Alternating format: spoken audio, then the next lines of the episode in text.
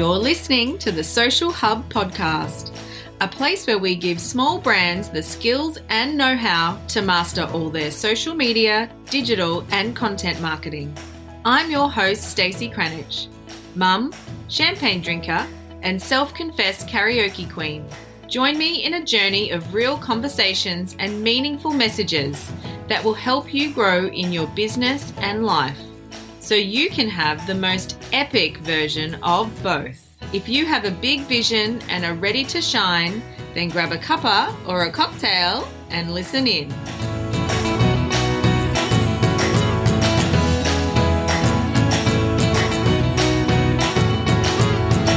Burnout is a hot topic these days, am I right? And it's something really close to my heart because I've experienced stages of burnout in my life and definitely more than ever before since I started my business. Trying to be a superwoman in life and business is sending many women into crippling burnout and extreme mum guilt, which is just wreaking havoc on our mental health. My guest today is Sarah Taylor, who is a COO of a fast growing education and human transformation company. She's an international speaker and 21 times world bodybuilding champion. I mean, wow. But she is no stranger to burnout, having experienced it herself while simultaneously working a high profile job, running three active blogs, trying to carve out a side hustle as a photographer, and running a digital magazine, her world crashed around her. I mean, how many things can one person do? But Sarah was diagnosed with depression, a crashed hormonal and thyroid system, and so many injuries from overtraining and a double shoulder injury. She had completely burnt out emotionally, physically, and mentally. But she resolved to fix things herself and return to the evidence based lifestyle strategies she'd developed previously. Um, and accidentally got into bodybuilding at age 42. And then 10 weeks later, like 10 weeks, guys, was winning at state level and at her first show before going on to a clean sweep of 11 out of 11 amateur world titles at age 45 and another eight professional world titles, plus two more amateur titles as well, by age 50. Really, her story is 100% incredible. These days, Sarah delights in being able to tackle the challenge, directing the company that she loves and works for from a hammock in the back deck of her house overlooking the beautiful beaches of the Gold Coast, which is a far cry from all that experience of burnout and physical and emotional and mental health issues that she has had previously due to that. So, let's find out from Sarah some really amazing strategies that we talk about in this episode, including how easy it can be to get yourself into a state of burnout, how you can identify it, and what you can do to prevent it if you see the signs in yourself. Sarah is a passionate woman about mentoring and educating women on leadership, communication, and succeeding in a male dominated industry. This is a really incredible conversation and a really incredible story. So, if you want to connect with Sarah after this and com- connect with her more or follow along with her, then you can find all the details to do that on the show notes page for today's episode at all the W's, thesocialhubau.com forward slash 83. Enjoy the episode. All right, welcome, Sarah, to today's episode of the podcast. Really excited to delve into this topic with you today because I know that um, burnout is something that a lot of women in business particularly experience or feel that they're on that kind of traje- trajectory sometimes towards. Um, and it's really powerful to hear other people's stories about how they've they've experienced it like what were their insights to that experience and then also how they overcome it. And you've got a really incredible story to share with everyone today which i'm really looking forward to getting into but first of all could you please introduce yourself and your business to our listeners today. Hi, um, thank you very much for having me today. I'm so stoked to be on the, on this uh, this podcast, and yeah, look really really looking forward to bringing some excellent value to your listeners. So I'm Sarah Taylor. I'm the COO of a very fast growing um, human transformation education company called Conscious Education Company, and we're based on the beautiful Gold Coast in Burleigh Waters. and I've been I've been with the company since February this year. Um, previously, I was the COO of a startup software company in Melbourne. Um, I moved up from Melbourne uh, to Queensland during the pandemic, did the whole uh, hotel quarantine thing. Um, but my previous company, this this software startup, I literally turned it around in the space of three weeks, um, and it subsequently became one of Melbourne's hottest startups. Oh, cool! Yeah, there's so many people that did the sea change in COVID. Yeah. you know, and I think you yeah. know that, like in some ways, like it's been real. COVID's been so good for some industries where um because I used to work in finance and you know that particularly was an industry where everything was done in an office or in a branch and all those things and now they realize that oh people can do a lot of these jobs from home and it's um opened up so many more opportunities for people yeah. to have a sea change if they want to because they can work from home i've even got a really good girlfriend who you know got a reasonably executive role with a financial institution in Sydney and she lives on the Sunshine Coast. And, you know, 12 months ago, 24 months ago, that would never have been a possibility. It would have been you have yeah. to live in the city to be able to do the job. Um, yeah. I mean, look, Conscious Education Company, most of our team is based in the Philippines. So the whole company actually is online. Yeah. Which is which is awesome. So I, I get to work from home. I get to sit. I get to I get to run a multi-million dollar company from my hammock, on, you know, so from the hammock on my back deck overlooking yeah. Palm Beach. It's just it's just you know it's just spectacular. And hey, you can be in a hammock all year round up here. You don't get to do that in Melbourne because I know you definitely don't get to do that in Melbourne. yeah.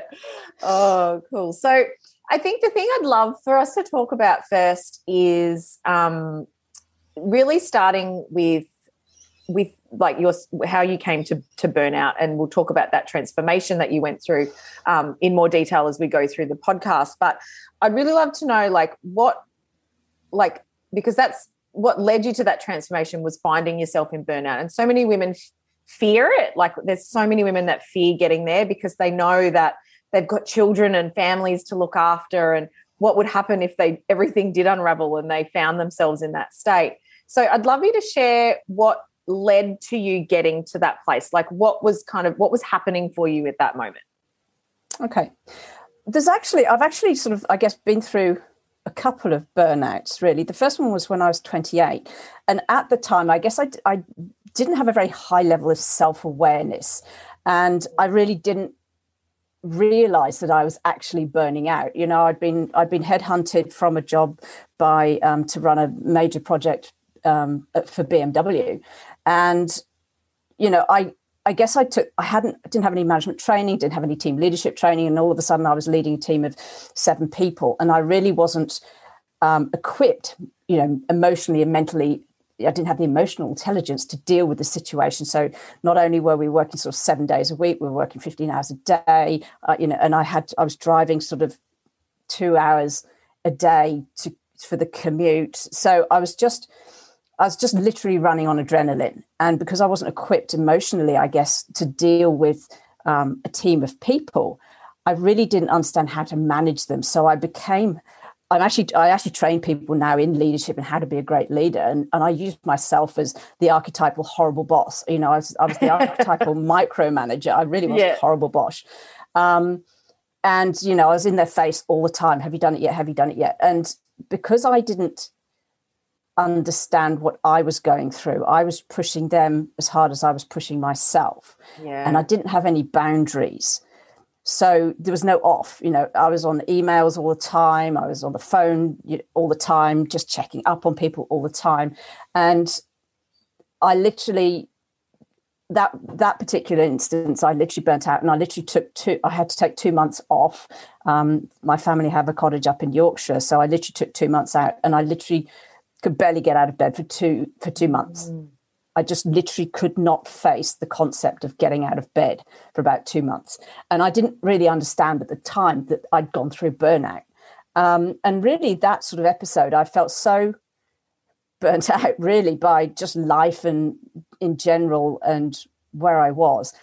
I think that was ultimately how I ended up in Australia. I was kind of, I didn't know what else to do. So you know, I was kind of feeling completely squashed by the expectation of the job, expectation of family. You know, why wasn't I married yet? Why didn't I have kids yet? And trying to live up to expectations of society that weren't mm. who I was and what I wanted that I think, you know, I literally ran away to Australia to kind of reinvent myself. So that was a sort of age 29. And I didn't understand at the time that that was burnout. Yeah. And my only answer at that time was just to escape as far away as possible. Yeah, yeah. Literally the other side of the world. And I so relate to that because coming from like nearly a 20 year career in the finance industry, which is relatively corporate, that whole micromanaging thing like that just speaks to me on such a deep level because I was in people leadership and I had to micromanage people. I was also micromanaged myself.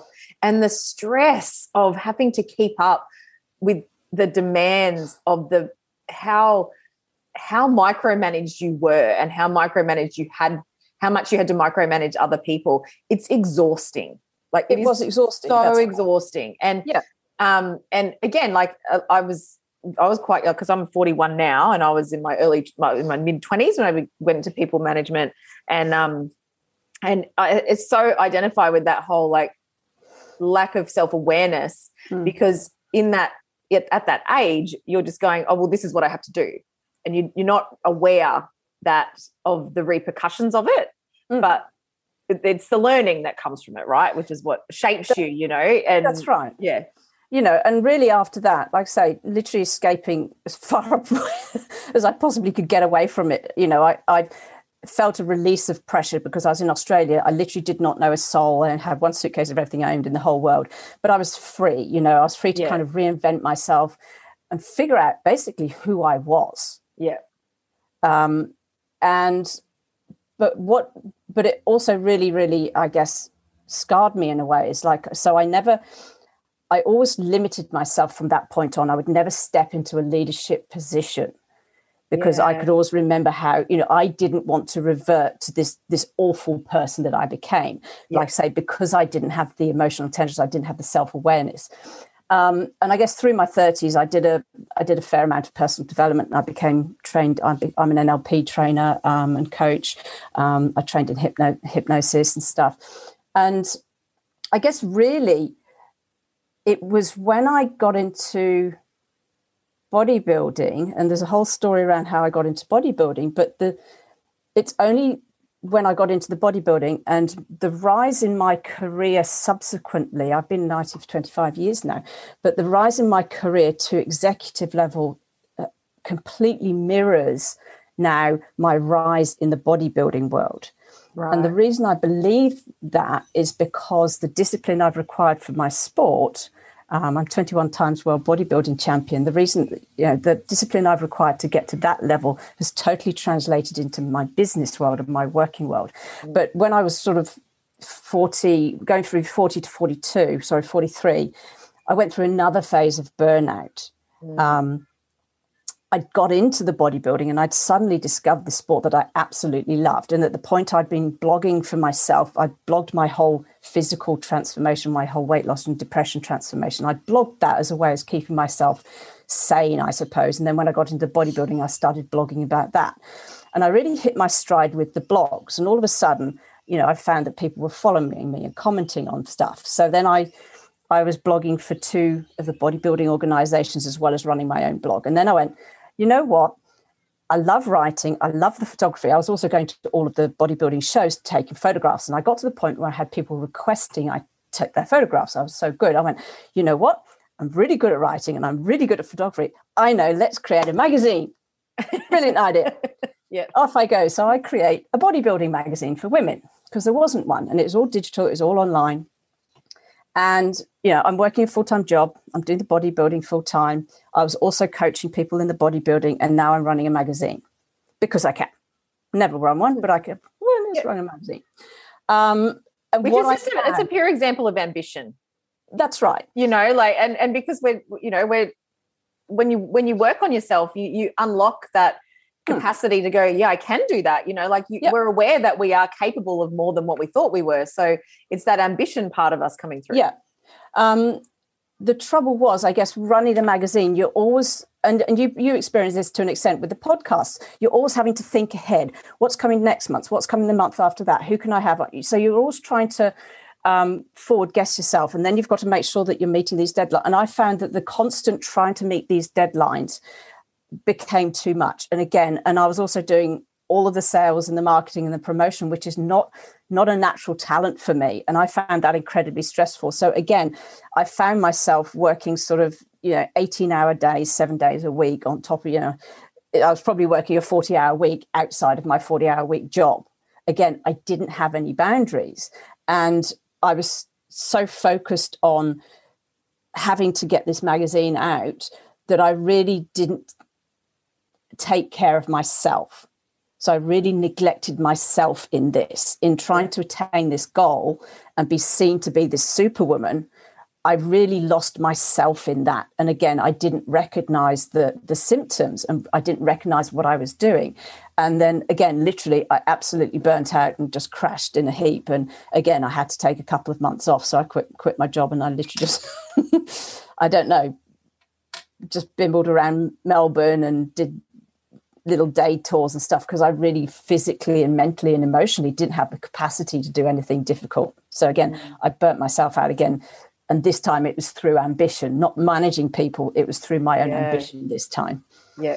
And it's it's interesting you say like that whole superwoman um, kind of alter ego i think that a lot yeah. of us women take on because that's the alter ego that's valued in in like a you know modern day society you know it's yep. it's the the woman who's meant to uh, you know that saying of how you know women are meant to mother our children like we don't have a job but we're meant to do our job like we don't have children you know like we're we're always exactly. told to you know suck it up and get things done and that's that's the person that's valued but it's also the person that isn't honoring all the other parts of us that cannot keep up with the um, the pressure and the stress and just yeah. the, the constant action that it requires to to be that person. So yeah, look, hindsight's a beautiful thing, and we always say that. You know, hindsight's amazing.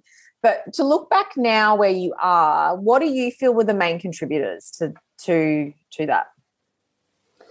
Well, the first thing was, I guess, lack of self awareness. In the first instance, mm. definitely lack of self awareness, um, and I guess lack of emotional intelligence in a leadership role. And then the second time around, it was lack of um, lack of self care. Yeah. And now, where I am now, again, and this is why I say that um, my rise in the corporate world has act- actively mirrored my rise in the bodybuilding world, is because with the bodybuilding, it's to a, to a large extent, it's actually a very selfish sport you have to put yourself first. Mm. You know, you have to do what what's taken, what's required. So literally, I would, you know, in my calendar, I would block book eating times. I don't need to know when to eat. It yeah. was basically to train everybody else around me that I needed to eat at these times. And I would absolutely refuse to have a meeting at the times I was eating. So I was rigidly enforced boundaries. So essentially, I was putting myself first all the time. And I guess because I was doing that, the other thing I did, actually, one thing I did when I promised when I came to Australia is I promised myself that I would never work um, stupid hours again. And for a large proportion of, I guess, the last twenty years, I've literally done a nine to five. On, I'm in at nine o'clock, or even nine thirty, and I'm out of the door at five o one. You know, one second that is past five o'clock. Um, so I've rigidly enforced boundaries, and that's really helped. Um, but like I say, in in my rise in the bodybuilding world, the discipline, the structures I had to put in place there, essentially made sure I was looking after myself. So yeah. even at one point, again, I was doing my own bodybuilding preparation. I was coaching other people to do their own shows, running a full time team, and I was running a whole program of work. In fact, um, you know, and I was doing it effortlessly. I was doing a nine to five, and it all just seemed so effortless because I guess the main priority is by then I I really figured out who I was myself. Yes, yeah. But the key was that I was putting myself first. Because if you don't put off yourself first, if you don't, you don't look after yourself, then you can't look after anybody else around you. No. And it's interesting that both of those times, like the first time that when you're in your 20s and you were burnt out, it was lack of self awareness. The second time, it was lack of self care. Yes. And you've mentioned boundaries a few times as well. And uh, like those key contributors were that you weren't looking after yourself yeah. in one way or another yes, that exactly. led to that happening. Yeah. And, um, you know, sometimes it's, we can tend to think it's it's a lot of external pressures that lead us to being burnt out. But a lot of the time, most of the time, it's the pressures we're putting on ourselves.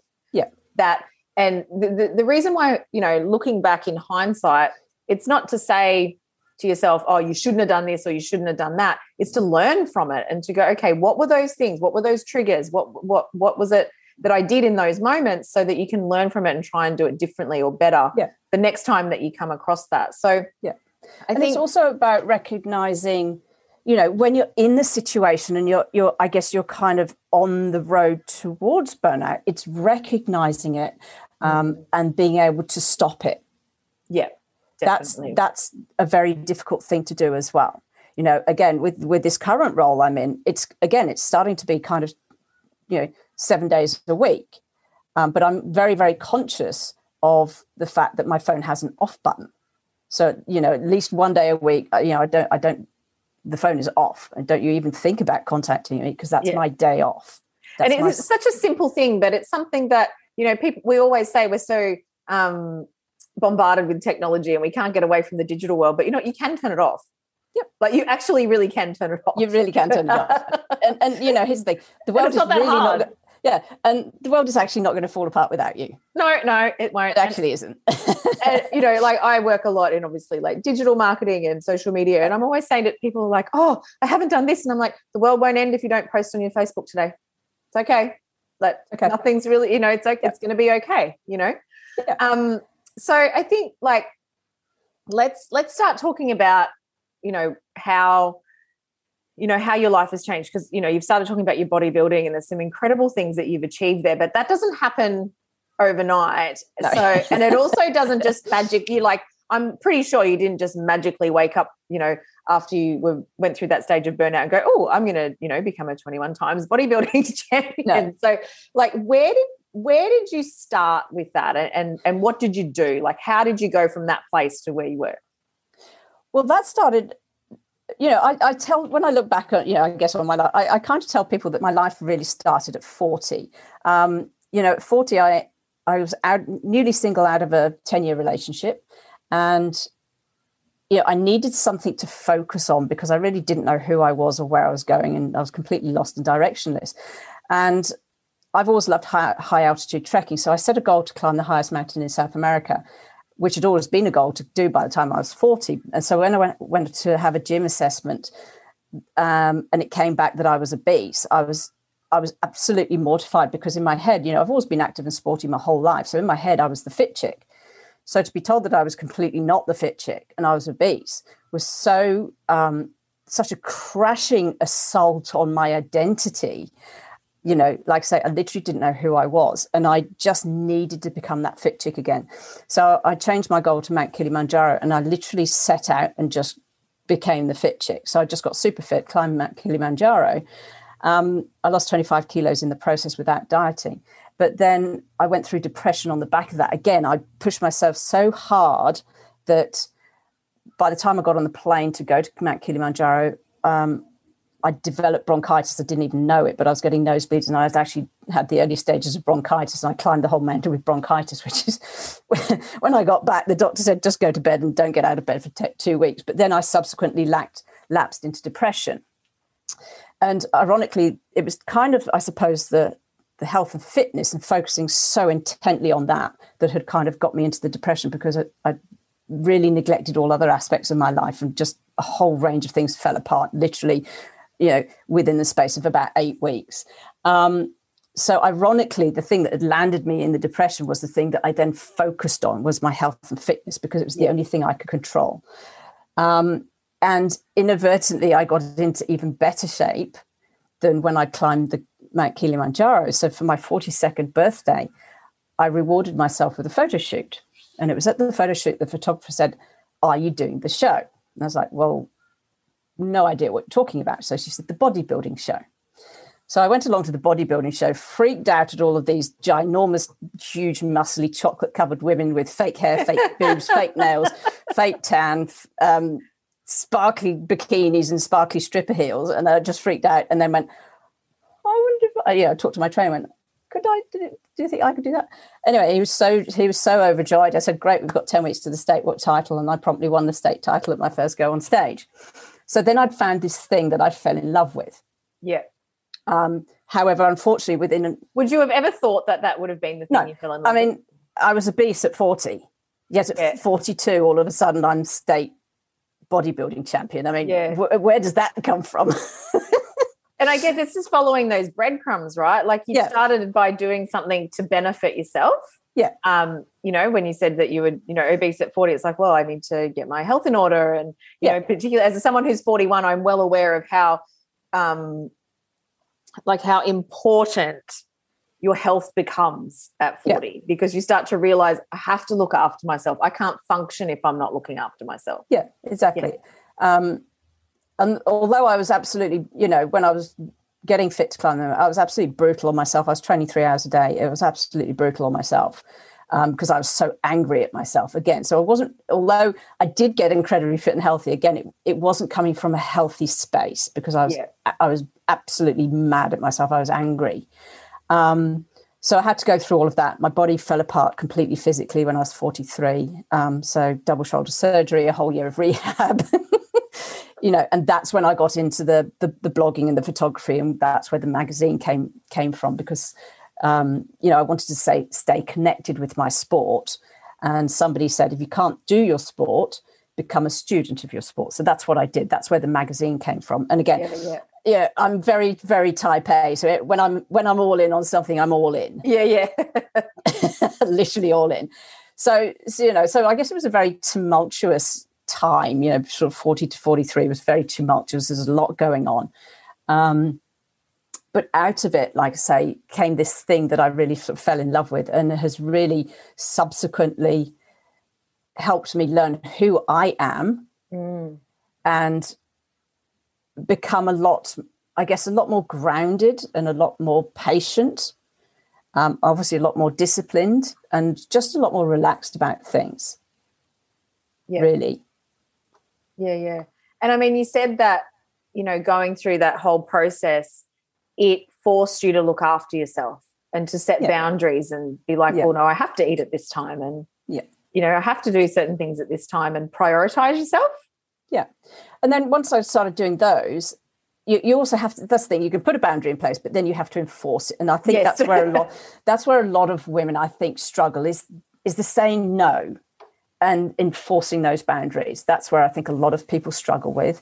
Um, uh, and very good examples. This one one job I had, there was a lady there, and she literally, you know, she was literally in work at seven o'clock every day, and um, didn't wouldn't leave till about seven o'clock. You know, I could recognise old me in her Yeah. and she, she just came up to me after about six weeks when I'd be there. She says, "H- h- Sarah, how do you do things so effortlessly? And I was like, well, this is what I do. You know, I set I set these times in my calendar and I make sure that I do those things at those time. And if it doesn't suit me, I push back. And I actually got her to book half an hour lunch in her calendar. And I said, book half an hour lunch in your calendar because she wasn't even doing that. She'd sit at a desk and eat lunch, which a lot of us do. But I got her to book half an hour lunchtime in her calendar and then not be at her desk. Just not be at, just don't be at desk. You don't care where you are, just do not be at your desk. Um, and within four weeks, she'd lost six kilos. Wow. Just not from doing anything, just from the lack of stress or the decrease in the stress. It's incredible how much stress um, impacts our body in a physical way. Yeah. Not just a emotional or mental way. It, it, impacts our body in such a physical way. Yeah, it, it totally does. Yeah. Yeah, for sure. So, what are the things that you would say um, would like the key things that you learnt that you would attribute to your success? Because, I mean, not everyone, uh, most people probably aren't going to go from feeling burnt out to then go and be a you know bodybuilding champion. Like that's just obviously that's that's the thing that you Yeah. fell in love with that Yeah. helped you um, take care of yourself in a way. Yeah. Um, you know, someone else might fall in love with pottery, or they might fall in love with walking every day, or learning how to surf, or Yeah. whatever it is, right? And it's going to be different for every person, but it's it's it's more the things that you learn, I think, in that process that you would attribute to your success. So, what do you think those things were for you? Um, responsibility is is is very key. Um, in all of in all of those sort of examples, I pulled myself out of all of them. Like the depression, I pulled myself out of it. The um, the obesity, I pulled myself out of it. It's because I took responsibility for where I was. Um, you know, the actions I'd been doing at that point had put me in that place. So therefore, if I didn't want to be in that place, then I could choose different actions. So I took responsibility yeah. for for being where I was at, um, and I really held myself accountable. So accountability is very key.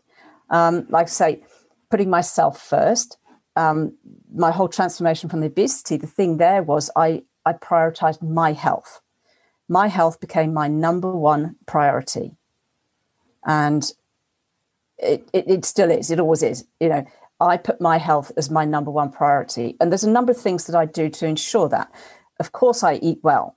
Um, of course, I take you know I take time out for me. You know, I meditate daily. I do, you know, I'll walk on the beach when I can. You know, even if I'm, you know, I've got an incredibly busy day at work and I've got deadlines piling up, stuff like that. I'll make a point of just going for a 15 minute walk, you know, um, just to clear my head. You know, I'll always make sure, like I say, I'll I will never let my eating lapse. I'll never resort to junk food or anything like that because it's it's when you take your time away from the situation you're in that you can often find that the solution comes. So self care is very critical. So responsibility, accountability, and self care. Putting boundaries in place, but enforcing those boundaries. So that's really it. And actually, and really learning, like I say, it's it's been a journey, you know, but I really had to learn who I was. Yeah. Um, and now that I'm leading teams, I really had to learn what my style of leadership was. Yeah. Um, and my style of leadership is what's known as servant leadership. So basically, what I do is I, I lead from the ground up. So I lead through people. So their success is my success. Yeah. Okay. So I essentially set the direction and then trust them to deliver what we need to deliver. So I, I basically lead by empowering my people. Yeah. And it's called servant leadership. And that's to me, that's very, very it's very grounding, it's very humbling. Um, and it helps keep me super grounded as well. In terms of the boundaries, there's a couple of questions I want to ask you. In terms of the boundaries and enforcing your boundaries, I think that that is definitely something people struggle with the most. Like is enforcing the boundaries. Yeah. How how did you how did you do that? Like what are some of the things that you did to ensure that you enforce those boundaries? Because I know I've done it before. Plenty of other women have done it before. And I'm sure you've done it before too, where you go, this is my boundary. And then all of a sudden someone wants something from you and you go, oh, okay, I'll just do it. Like, yeah. Um, I, I guess certainly the, the nine to five thing kind, kind of came about organically. When I came to Australia, literally, like I say, I was, I was probably just running away. And I promised myself that first thing, I would never live more than 25 minutes commute away from where I worked, either by public transport or bike. Um, and I, you know, in 20, 22 years in Melbourne, I never needed a car, you know, because because I was at that at that point I was driving three hours a day for commuting. So that just chews up your day. And when you're commuting for such a long time, and of course this is not not uh, possible for everybody, um, you know, commuting to me was was just eating away at my life. So I promised myself that I would I would never live too far away from where I worked, and that was a boundary that I enforced. Um, then other things came about kind of organically. Um, one thing I do is, you know, I booked once I started, once I figured out that, you know, I could book times for my eating and just be in the kitchen. I'd talk to people about work, that's okay, but I just wasn't at my desk. And once I once I saw that people actually didn't get upset about that, I was like, oh, okay, that's really good what else can I do? So then I started booking times to do my emails. So it's like I do my emails between these times.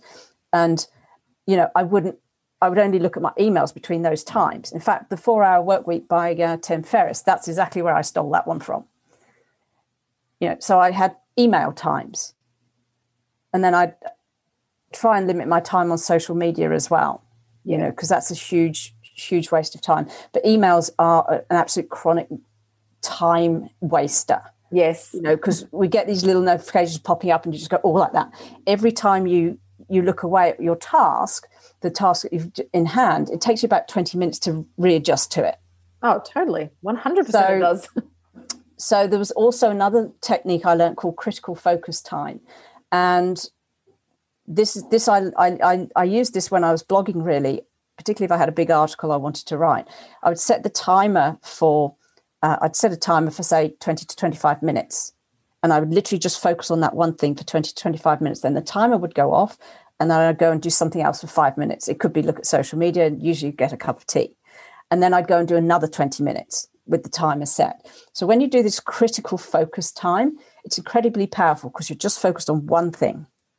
Yeah, which is and kind of like the Pomodoro technique that a yeah. lot of business owners would use as well. Yeah, that, that's right. And, and you can actually get an incredible amount of stuff done when you focus on just one thing. Yeah, definitely. So, so those those are just a couple of techniques that I sort of put in place. Specific times for emails, specific times for eating, not at my desk. Um, and it's quite, you know, if somebody sets a meeting for you that's, that's, that's at a time that doesn't work for you, because it's all kind of remote, you just go, no, here's another time. Yeah. You know, that that's an easy way of pushing back. It's like, yeah. oh, well, that doesn't work for me. Set, set a different time. Yeah.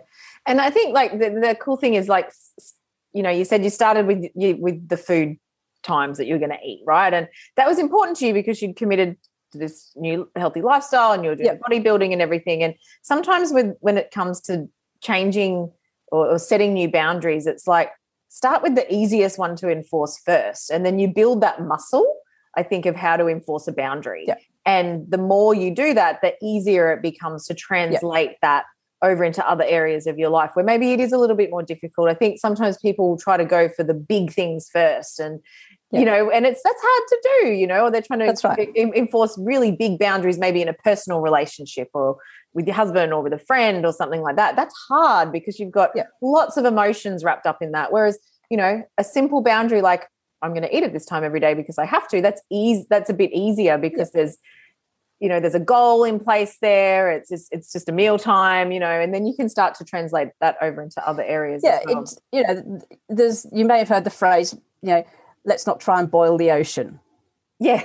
And, and, and that's what I think, you know, a lot of people, when they're trying to make a change in their life, they, they change everything at once. Yes. Yeah. Now, when I'm coaching people, particularly for, you know, I do sort of weight loss coaching on the side, and the, the style that I use there, it, I don't follow a particular methodology. I'm completely agnostic to methodology. But what I teach is what's known as habit based um, habit based lifestyles. So you literally do, you find something that's really simple to change and you change that one thing until that becomes a new healthier habit. Yeah. And once you start, like say, it's, it's, it's pick the low hanging fruit. Yeah. And once you start, once you've once you've started with the, the low hanging fruit and you've changed that and got that bit working, then you find something else that you want to to work on, and you change that, and you until you keep going with that until that bit's working. So you gradually, you know, it's it's an iterative approach. So you just change one thing, get it working, change another, get it working, change another, get it working. You don't change everything all in one go because then that's when it becomes that's when it becomes overwhelming. Yeah, and it tends oh, to definitely. Um, you tend to revert, you know, lapse. Yeah, yeah, because it's too much all at once. It's too much all at once. Yeah. yeah. So just find one simple thing, and it could be as much. You know, it could be okay. I'm going to meditate for five minutes every day. I'm going to set my alarm for yeah. five minutes. Don't start trying to meditate for 45 minutes. You start with five. Let's just start with five. yeah. It could be going for a 15 minute walk after lunch every day if you're trying to get in more exercise. Go yeah. for a 15 minute walk after lunch every day. Or even just do five minutes to start with. You know, yeah. like I say, keep keep it manageable. Yeah. Incre- incremental upgrades or increases. Yeah. Incre- incremental change at a manageable rate. Yeah. And and I think that's so practical, you know. I think that it's you know it, it's all well and good to to talk about you know how transformative change is and how important it is and all these all the big benefits and the big picture thinking but in, in actual implementing it it's it, we need the little practical steps to actually implement those things. Yeah. Sorry i mean it's it, unfortunately it's not sexy. It's not like your your your uh, six pack abs in seven days kind of thing. It's not the trouble is it's not sexy but it's practical i think you know it is practical and it does work but it's just not sexy on top. the outcome is though the outcome is the yes. outcome's very sexy. but you know, but I guess because we tend because we I guess where society is uh, right now, it's like we just want everything yesterday. Um, yes, definitely. It, it's not sexy, yeah. but it works. It does. And the other thing that you said as well was like leaning into like your natural coaching style and you know how good that was for you and yeah um you know I think for women, it's so important that we lean into what we're naturally good at, you know, it, just as human beings in general. But, you know, for us women, we try to wear so many hats, particularly yeah. the, us women that have children and have have to wear different hats every day because we fill a number of different roles. Yeah. That um, you know, we don't have to be good at everything. And no leaning into our natural energetic way of doing things. And there's so many ways that we can do that. You know we can lean into our feminine cycle. We can lean into you know so many different ways to to manage our energy um, mm. and use that energy to do the things that we need to do in the best way possible. And i think that's that's super important. So i loved that you yeah. that was a big thing that helped you as well. You know and one of the other things i guess you know when i was sort of really focusing and putting that my health as number one you know i'm a natural morning person um, yeah, me too. So in the summer, I'm you know in the summer I'm up as soon as it's it's daylight. So that could be four o'clock in the morning, which is great. I love being up at that time in the morning. The world is just such a beautiful place at that time in the morning. The, the energy and the light is just magic. Um, constant, but you know, subsequently, you know, I'm not a night owl, so I might be in bed by half past eight. Yeah, I'm totally okay with that. That's my natural body clock. And yeah. when you work with your body clock, your your energy is much more sustainable as well. Yeah. Oh, I'm always saying that. I'm a, such a huge believer of it. And, you know, that's why, you know, people, it's like, you know, I've read the book, The Miracle Morning. I love it, but I'm a morning person, right? Mm. It was like, it was like, yeah, of course, I've known this my whole life. Like, of course, the morning's the best time to be awake. One of my best friends is not a morning person. And yeah. we go for a walk together once a week. And, you know, I'm standing there going, oh, morning's just the best time. It's so good walking by the beach. And I'm, I'm just like so excited to be out walking in nature at six o'clock in the morning. and she's like, yeah, it's awesome once you get going. Like I get, you know, it takes her a little bit longer to get up to she's my probably like, just point me to the coffee place. but no, by the end of it, like she, she's had, we've had a great chat and we've had a really good time. But yeah, it, it, I'm so naturally in that state first thing.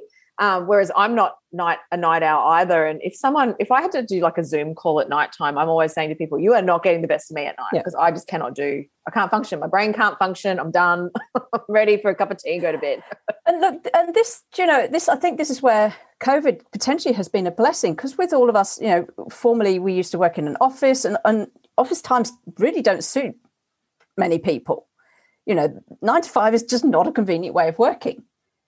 Um, so I think with COVID and people working from home a lot more, I think a lot of people may have found that they probably work, you know, what then more natural working hours are. So they might find yeah, that they're definitely. super productive between 10 and 3 and then between sort of 3 and 5, you know, just forget it. They could just just need a nana nap or something like that. But between 7 and 9, again, they're super productive. Yeah. Now, if you're working from home and you've got that flexibility, then um, use it that usually often means people can work less too because you're working yeah. at the most productive times. that's right. There's so and, many you know, benefits to doing that. That's right. And as, as, most companies, this and this is what I found. It's like pretty much when I was like you know rigidly enforcing my nine to five, which kind of crept into sort of half past nine in the morning, but still leaving at five o'clock.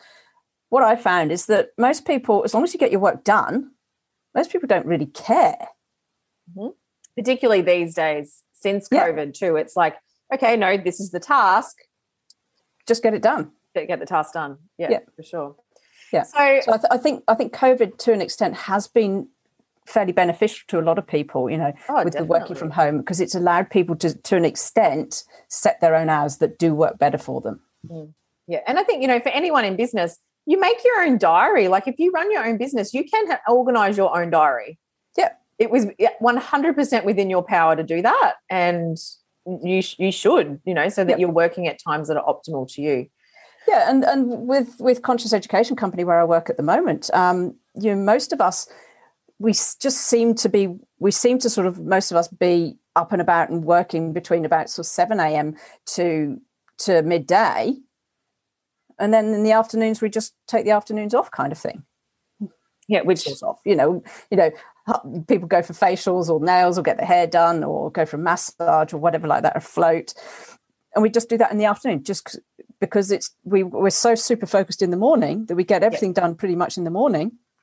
Um, then you've got time for a bit of self care and, and to do these things you need to do. Yeah. yeah. which is awesome. In fact, in fact, I I had a I did have a bit of a, a bit of a moment the other week, and they actually sent me for a float.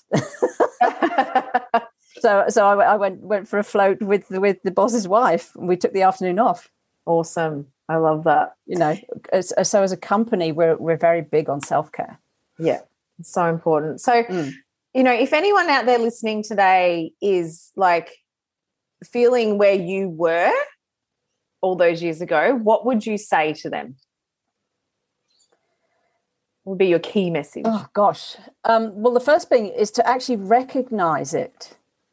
Recognize that you're kind of on this this treadmill and you're just you you're running to stand still in a way. You've got to recognize yeah. that to start with. I mean, I didn't, and I literally got to the point where I couldn't get out of bed. So once you recognize it, and then you really need to probably just find a way of taking yourself out of the situation, whether it means taking a couple of days annual leave just to, I don't know, book an Airbnb by the beach or I don't know, have somebody look after the kids so that you can have an afternoon or a day to yourself where you can really sit and reflect. You need to be able to get to a, to a space where you can just defry um, and reflect on what it is that's working in your life, what's not working, and what you can do to um, I guess, make things work for you? So those yeah. really the three questions: what's working, what's not working, and what can be improved. Mm. And but I you think you need to be in a space where yeah. you, you don't have any pressure around you. All the tasks are taken care of, the kids are taken care of, the cat's taken care of, what, whatever. You know, yeah. you need to be out of your normal situation, but you need to recognize that you're on this kind of um, this treadmill at the moment. Yeah, definitely. And and two, like it's like recognizing it but also allowing yourself to acknowledge it yeah. because we're we're taught to push that down and that you know burnout or needing yeah. time out is a sign of weakness sometimes like that's what society tells us all the time is that you know asking for help and doing those things is the sign that you can't do it all yourself yeah in, in actual fact that's so the furthest thing from the truth but giving yourself the permission to acknowledge it and go i need help. Yeah. And the first part of me getting that help is to figure out what that looks like for me. Yeah. Yeah, look, I'm I'm and I'm sure a lot of your listeners get this all the time. They, you know, they probably get told, "Oh, you're so strong. You're the strongest person I know." I mean, I'm You're the told it all person. the time. yeah, that's right. I'm the strongest person I know. But I went through depression, and the way to get out of it is, like I say, I used my fitness to get out of it. But I I recognized I needed help, and that's why I hired a personal trainer. I needed to outsource the thinking, and that one hour a week, a, a week where I had the trainer do the thinking for me, you have no idea the relief I felt. You know, I just turned up and did. Somebody else took control, and that one hour is what allowed me the space to really sort of sort through what was going on with me, and then start to come up with a plan out of it but I had I had to ask for help and, and, and and I get this as a strong person, it's the hardest thing in the world to ask mm. for help because, like you say, you do feel it's it's a sign of weakness, but it actually, it really is a sign of strength. Yeah. If you can recognize that you need that help, reaching out as hard as it is, is actually a sign of strength. Yeah. What's that whole thing, you know, they, that, you know, Brene Brown talks about vulnerability a lot and that, yeah. you know, to be vulnerable is actually to be crea- courageous. Yeah. You know, that in that, in that vulnerability is is there's strength in that that's right. You and look this is when i was blogging you know this is this is the thing that i found. Is like i literally if i had a meltdown i literally wrote the meltdown. And that's when i found that i got the biggest the hits and the most comments because i'd get people going oh thank god you wrote that sarah. I thought i was the only one going through it. I thought i was going mad. Yeah. You know we we get we get into this kind of hole and we get so isolated and we think that we're the only one going through it when actually we're not because um, we're all striving to be the perfect person. That's what that's a lot of it boils down to. We're all striving to be the perfect person. We're looking at Instagram feeds of someone else and and can, and assume that they're doing that their life is perfect and they're coping with things perfectly. Yeah. And usually they're not, like one hundred percent not. And but there's no such thing as the perfect person. Absolutely, the, the the perfect person is you. Mm. That's it. In your You own natural you. state, doing the best you That's can. right. you do you. Let everybody else do them. Yeah. Okay.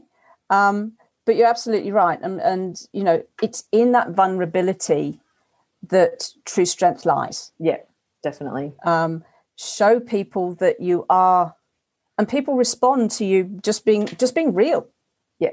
that's what i found is that people respond to you just being real you know i'm not afraid i guess c- to an extent in the bodybuilding world i'm a, a sort of kind of public figure i have no qualms about failing publicly you know i use my stories and my failings publicly to to help other people who are going through a sim- similar thing you know so i like I say, I'm I'm not afraid of being vulnerable in public. Yeah. You know, I still have a hard time reaching out for help when I actually need it, but you know, as as a way of, I guess, providing a lesson to other people, you know, I'm totally happy to fail in public. yeah, yeah, yeah, yeah. Uh, look, it you've is got to be you've got to be okay with it. That Yeah. that is a learning experience in its own right. Oh, absolutely, one hundred percent. It take it takes a lot to be able to to put yourself out there and be prepared Yeah. for that to happen on a public stage for sure. Yeah. Look, it You has just- been you, you you've just got to be okay with with you. yeah, yeah, definitely.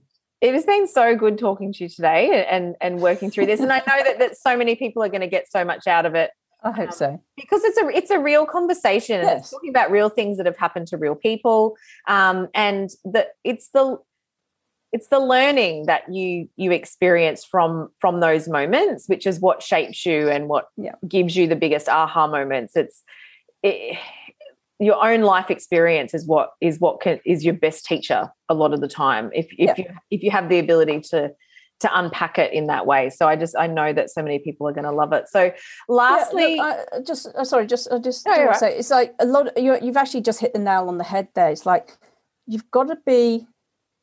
Don't be afraid of unpacking it mm, and looking at these. A lot of people are can be afraid of, I guess, facing what's going on. Don't be afraid of it, because that's where the lessons are. Yeah. It's um it's just sometimes scary to unpack yourself. It is. It, is. It is scary. we, got- I mean, we have to oh look at God. parts of ourselves we don't necessarily like all the time. Yeah, I mean, I had to face that. You know, like I said, the the first time I burnt out, it's like I really did not like who I was, and it probably took me Yeah. about twenty years to get over that. And you know, but it was it was through that journey that I've really sort of accepted who I am. You know, so I'm very comfortable with who I am now. I know my strengths, I know my weaknesses, um, and I'm okay with that. Yeah. Yeah, for sure. So where can we find you on the internet? If ever- anyone wants to look you up and connect with you, where's the best place to find All you? right, probably LinkedIn. So on LinkedIn, I'm Sarah Taylor, COO. Awesome. Yeah. Um, and all the links to connect with you will be on the show notes page for today's episode that I mentioned in my intro. So thank you so much, Sarah, for your You're time welcome. today.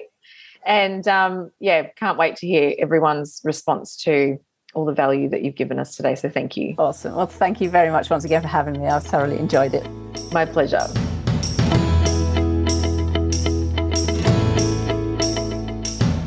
Thanks for listening to the Social Hub podcast.